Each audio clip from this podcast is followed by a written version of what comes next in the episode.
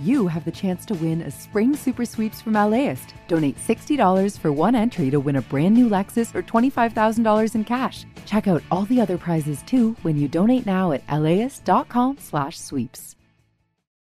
Start your Saturday with something that will grow your kiddos' brains and get their creative juices flowing. Join us at LAist in Pasadena for a morning of multilingual readings, interactive performances, and lots of kid fun. It's Super Fun Saturday on June 1st. Get your tickets at laist.com/events.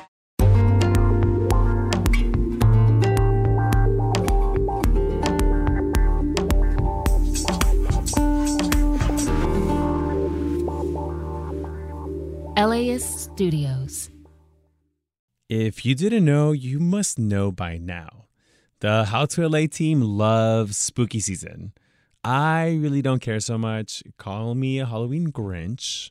So we decided to replay a piece of LA history for you with a pretty famous ghost story at the center.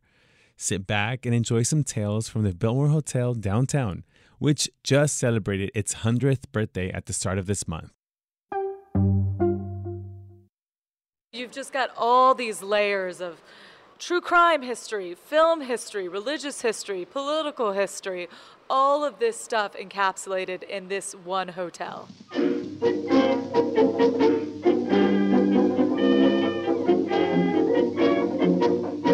This is How to LA, the podcast that helps you discover this city. I'm your host, Brian De Los Santos. Today, we're exploring one of LA's most historic landmarks, the Biltmore Hotel here in downtown LA. It celebrates 100 years in October, and since How to LA just celebrated its one-year anniversary, we thought it would be fitting to feature some of the most iconic spots here in LA that are hitting the century mark. The Biltmore was built in the 1920s, and it has such history. Becoming the place to be in Prohibition-era Los Angeles, its role in the origins of the Academy Awards, its significance to the notorious Black Dahlia murder case, and that's just the beginning. So we hit up Hadley Meares, one of our favorite LA historians, to meet up there and learn all about it. We also had to grab a drink and a bite at the hotel bar. Alrighty, cheers. Cheers, chin chin. Yeah. Biltmore history. That's right. To chat about the century-old hotel's history, we found a quieter spot, the Biltmore's original lobby. It's now called the Rendezvous Court, and it's where they serve breakfast, lunch, and on the weekends, high tea. The ceiling is carved wood in the Moorish Revival style for the architecture fans out there, with 24-karat gold accents. There's a marble fountain at the center and an elaborate double staircase leading into the hotel. The place is so stunning, so if you haven't been there, you have to check it out. The thing that's awesome about the Biltmore is it really is kind of a landmark of when Los Angeles came into itself. The 1920s were a huge boom time in Los Angeles, and downtown was just exploding with a lot of high rises and glamorous buildings. And LA was finally saying, hey, we are a first class city. We're just as important as Chicago or New York or San Francisco, all these places LA had compared itself to in its first 100 years. And when the Biltmore is finally opened in 1923 after years of planning, it becomes instantly the premier hotel in Los Angeles. And what was so important was, and you can see it even reflected in the architecture, it was made to look like a luxury hotel that had history and pedigree, even though it didn't have any history, right? It's this Beaux Arts kind of Romanesque slash Italianate mishmash of architectural styles that people associated with the very wealthy at the time. And if you see all the finishings, they fake marble and wood and fake travertine and all of these different materials that signified that this was a place where aristocrats came. Of course, the aristocrats of Los Angeles were guys who had made a ton of money in oil or real estate or silent movie stars. It wasn't the typical aristocrats of other cities. So you really can't overstate the importance of the Biltmore in encouraging civic pride in Los Angeles and in making people feel like Los Angeles had arrived as a cultural destination. Can you tap into that part of this idea of why it was so important in the early 20s, 30s? What I learned was that the Alexandria was like the cute hotel before. Yes. And then the Biltmore knocked it out of his ranking, right?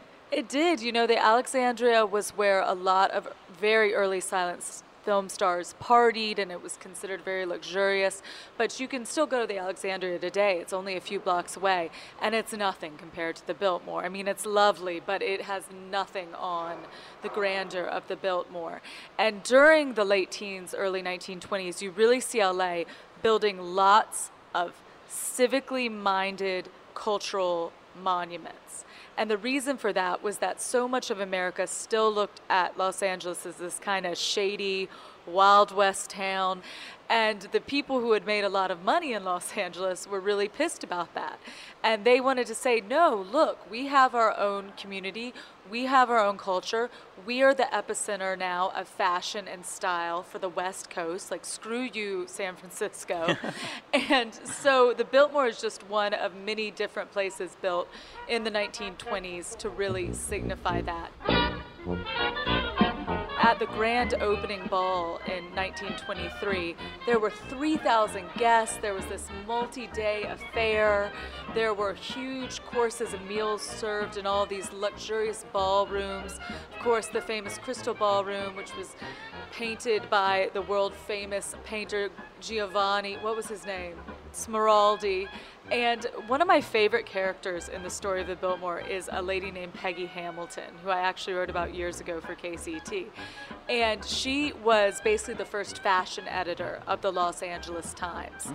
And she said, I want to bring the glamour of Paris and New York to Los Angeles. Wow. And so at the opening of the Biltmore, which she was kind of the unofficial hostess for the opening gala, she had a dress made that was an exact replica of the design of the famed Crystal Ballroom here. Oh, wow. In the Biltmore. And it is a dress that still exists. Until recently, they actually had it on display here, and they're supposedly going to put it out again. And it was this dress with, you know, balcony seats that were her pockets and dripping in diamonds and illustrations of all of Smeraldi's murals from the ceiling on her dress. And I just love that story because it's this eccentric lady who is so specific to LA, who figured out her own way to become this cultural dynamo in this new city.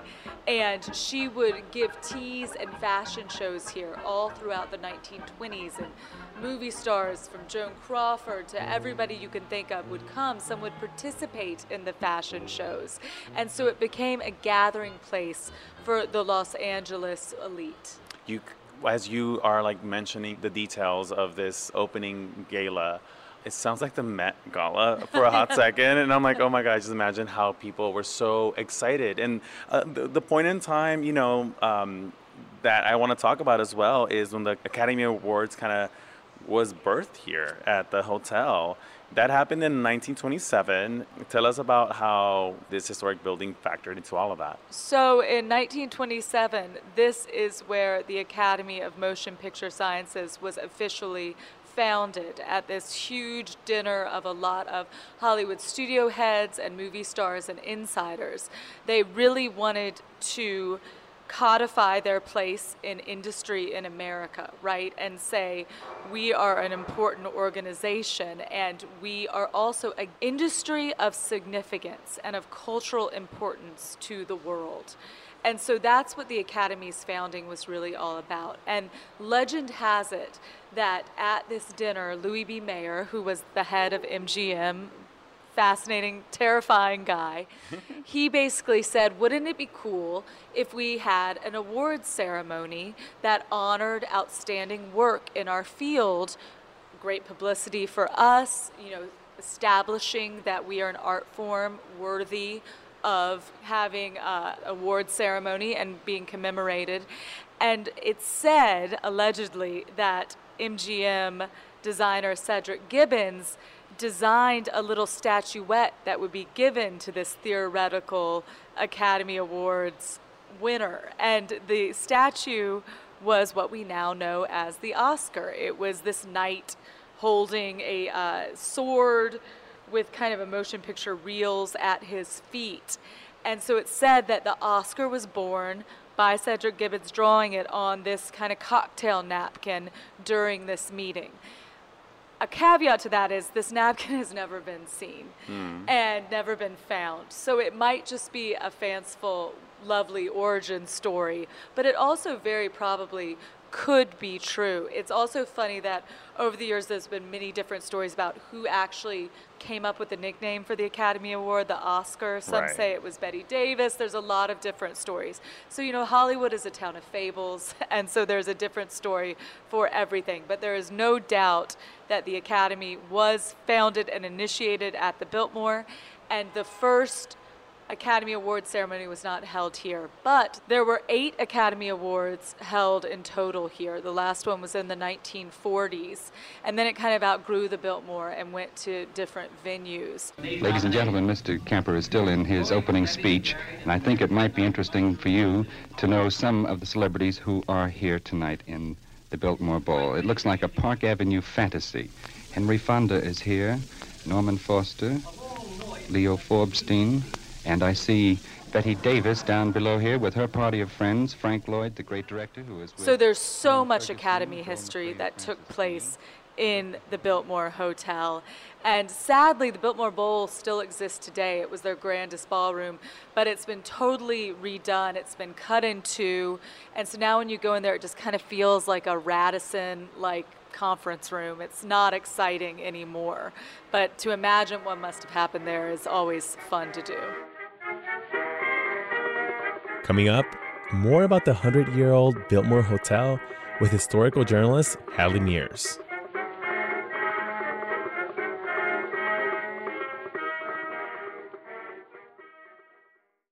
Hey, what's up, y'all? I'm Pindarvis Harshaw, host of the Right Nowish podcast.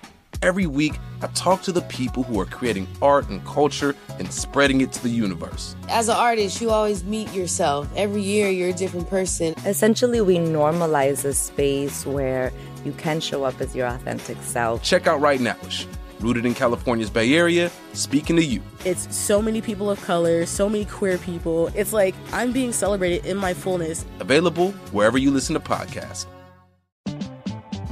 LAist has a new live event series with the James Beard Foundation. We Are Where We Eat will go behind the scenes of some of your favorite LA restaurants to find out how and why they do what they do. I'm Austin Cross. Join me for the first event where we'll explore how restaurants help make a neighborhood, and we'll all have something delicious to eat afterwards. It's May 22nd at the Crawford. Get your tickets now at LAist.com/events.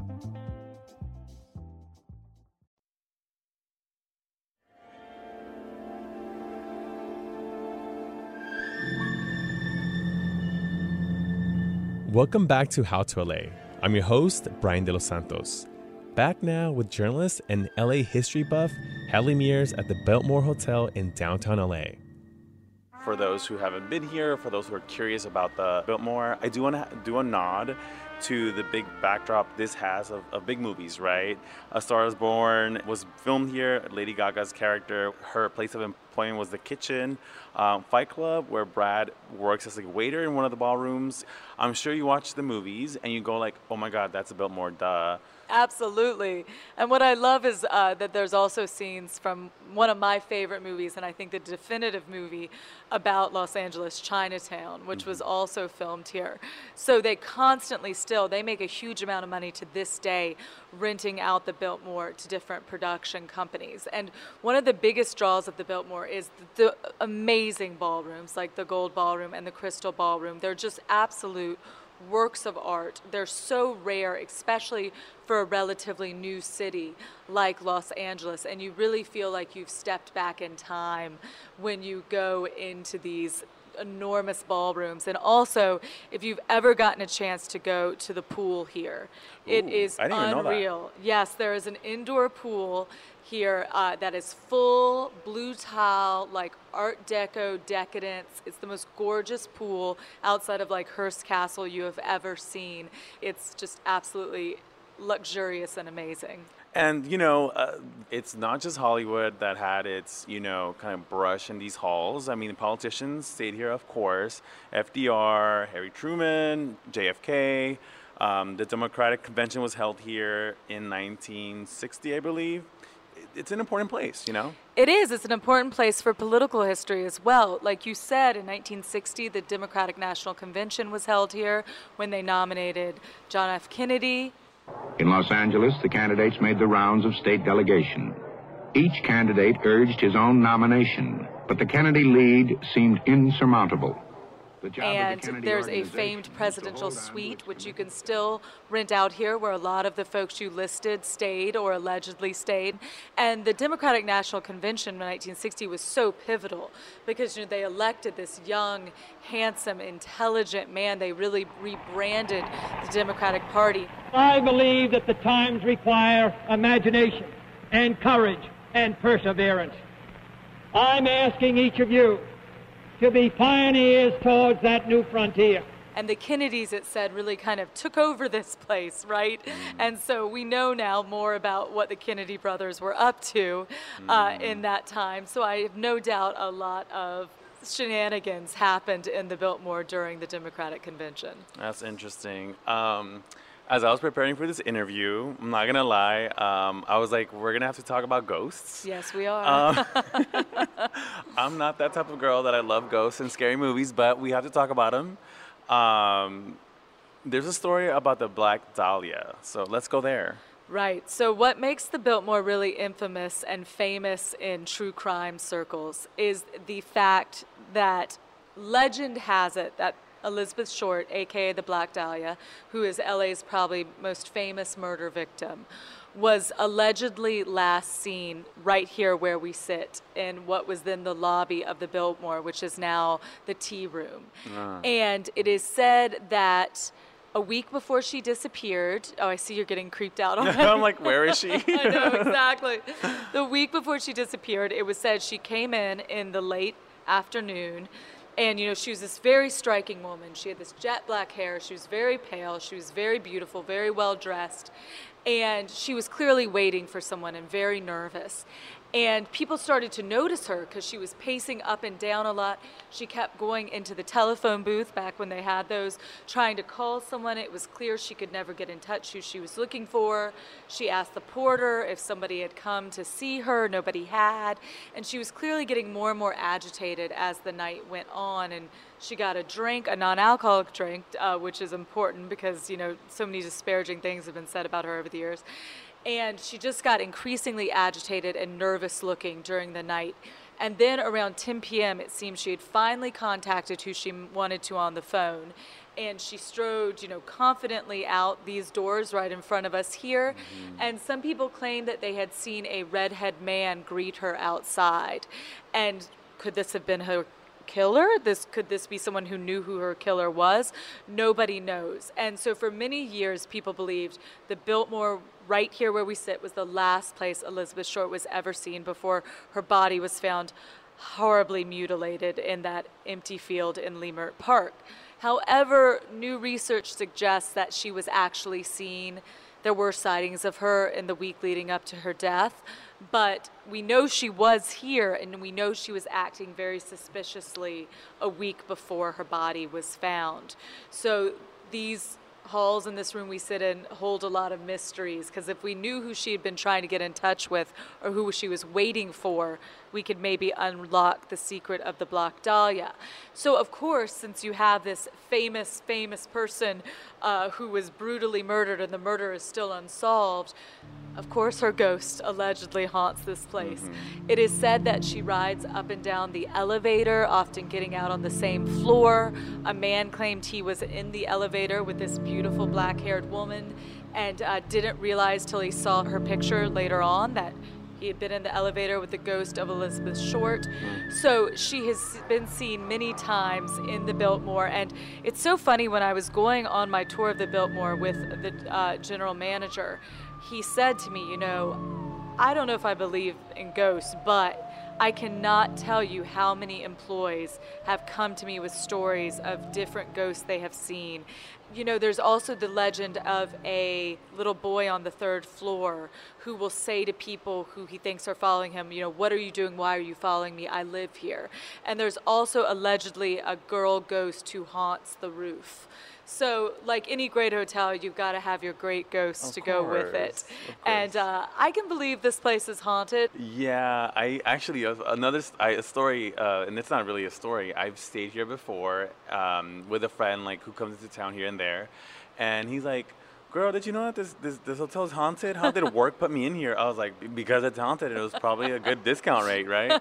But I want to put us back into the now. I don't hear much about the glitz and glamour of this historic hotel, even though it's beautiful. You know, I think they've done a great job preserving some of the things they've had. Things have changed, obviously. Where is it now? Where does it stand? The biggest event in my world I've heard happens here is the LA Press Club, you know, mm-hmm. dinner ceremony that they have every year. It's for a bunch of journalism nerds. But other than that, I don't know. What's popping here? It's really interesting. It was recently bought by Millennium, and they're really trying to rebrand it and focus on the historic, glamorous aspects.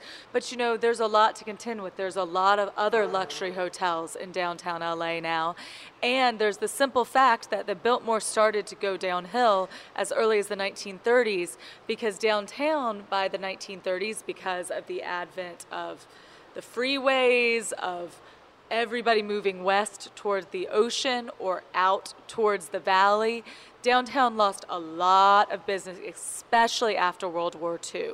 And it lost all of its cachet. And that went on for many, many years. And it's actually kind of a miracle the Biltmore survived at all, because so many other hotels in this area did not survive.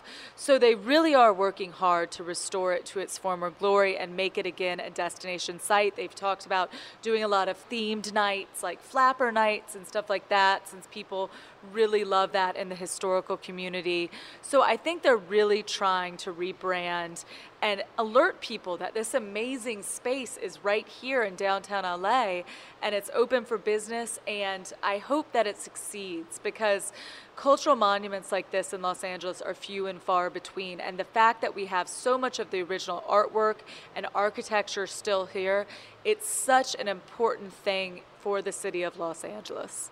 I love that. Alrighty, well, thank you so much for joining me and telling me about this dope history. I've been here before, and I feel like I love it even more now. Thank you for having me. It's always fun to come to the Biltmore.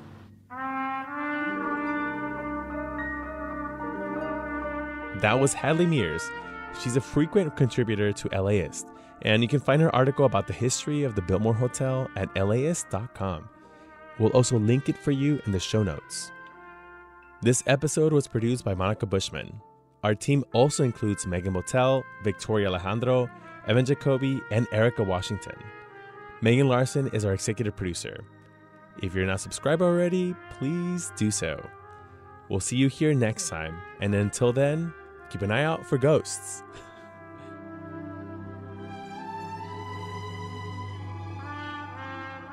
Support for this podcast is made possible by Gordon and Donna Crawford, who believe that quality journalism makes Los Angeles a better place to live.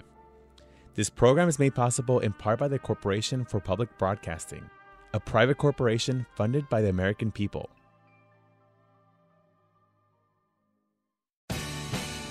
The LAist Spring Super Sweeps is happening now. You can win amazing prizes while supporting your source for local fact-based journalism.